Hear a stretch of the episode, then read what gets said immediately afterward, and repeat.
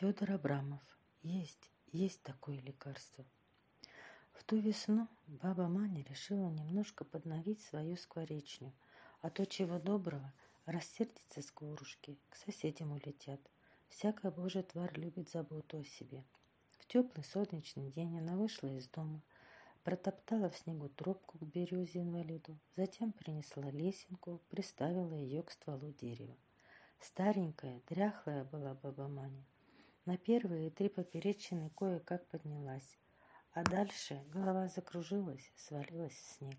Какое-то время она лежала в снегу без сознания, а потом слетелись на березу воробьи, давай кричать всем скопом «Вставай, вставай, баба Маня, а то простудишься». Баба Маня встала, встала с трудом, добралась до дома и слегла. У нее началось двухстороннее воспаление легких. Больше месяца не поднималась с постели баба Маня, и врачи не сомневались, умрет старуха. Нет на свете такого лекарства, чтобы старого человека воскресить из мертвых. Есть, есть такое лекарство.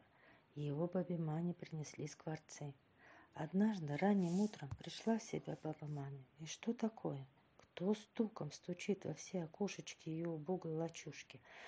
Она подняла от подушки старую голову, и, боже ты мой, скворушки, ее любимыши, стучат, колотятся желтыми клювиками в рамы, бьют вороненными крылышками в стекло. Вставай, вставай, баба Маня, мы тебе здоровье принесли. Баба Маня от бессилия уронила голову на подушку, заплакала. Нет, нет, не могу, ребята, мне уж не подняться, не встретить вас больше.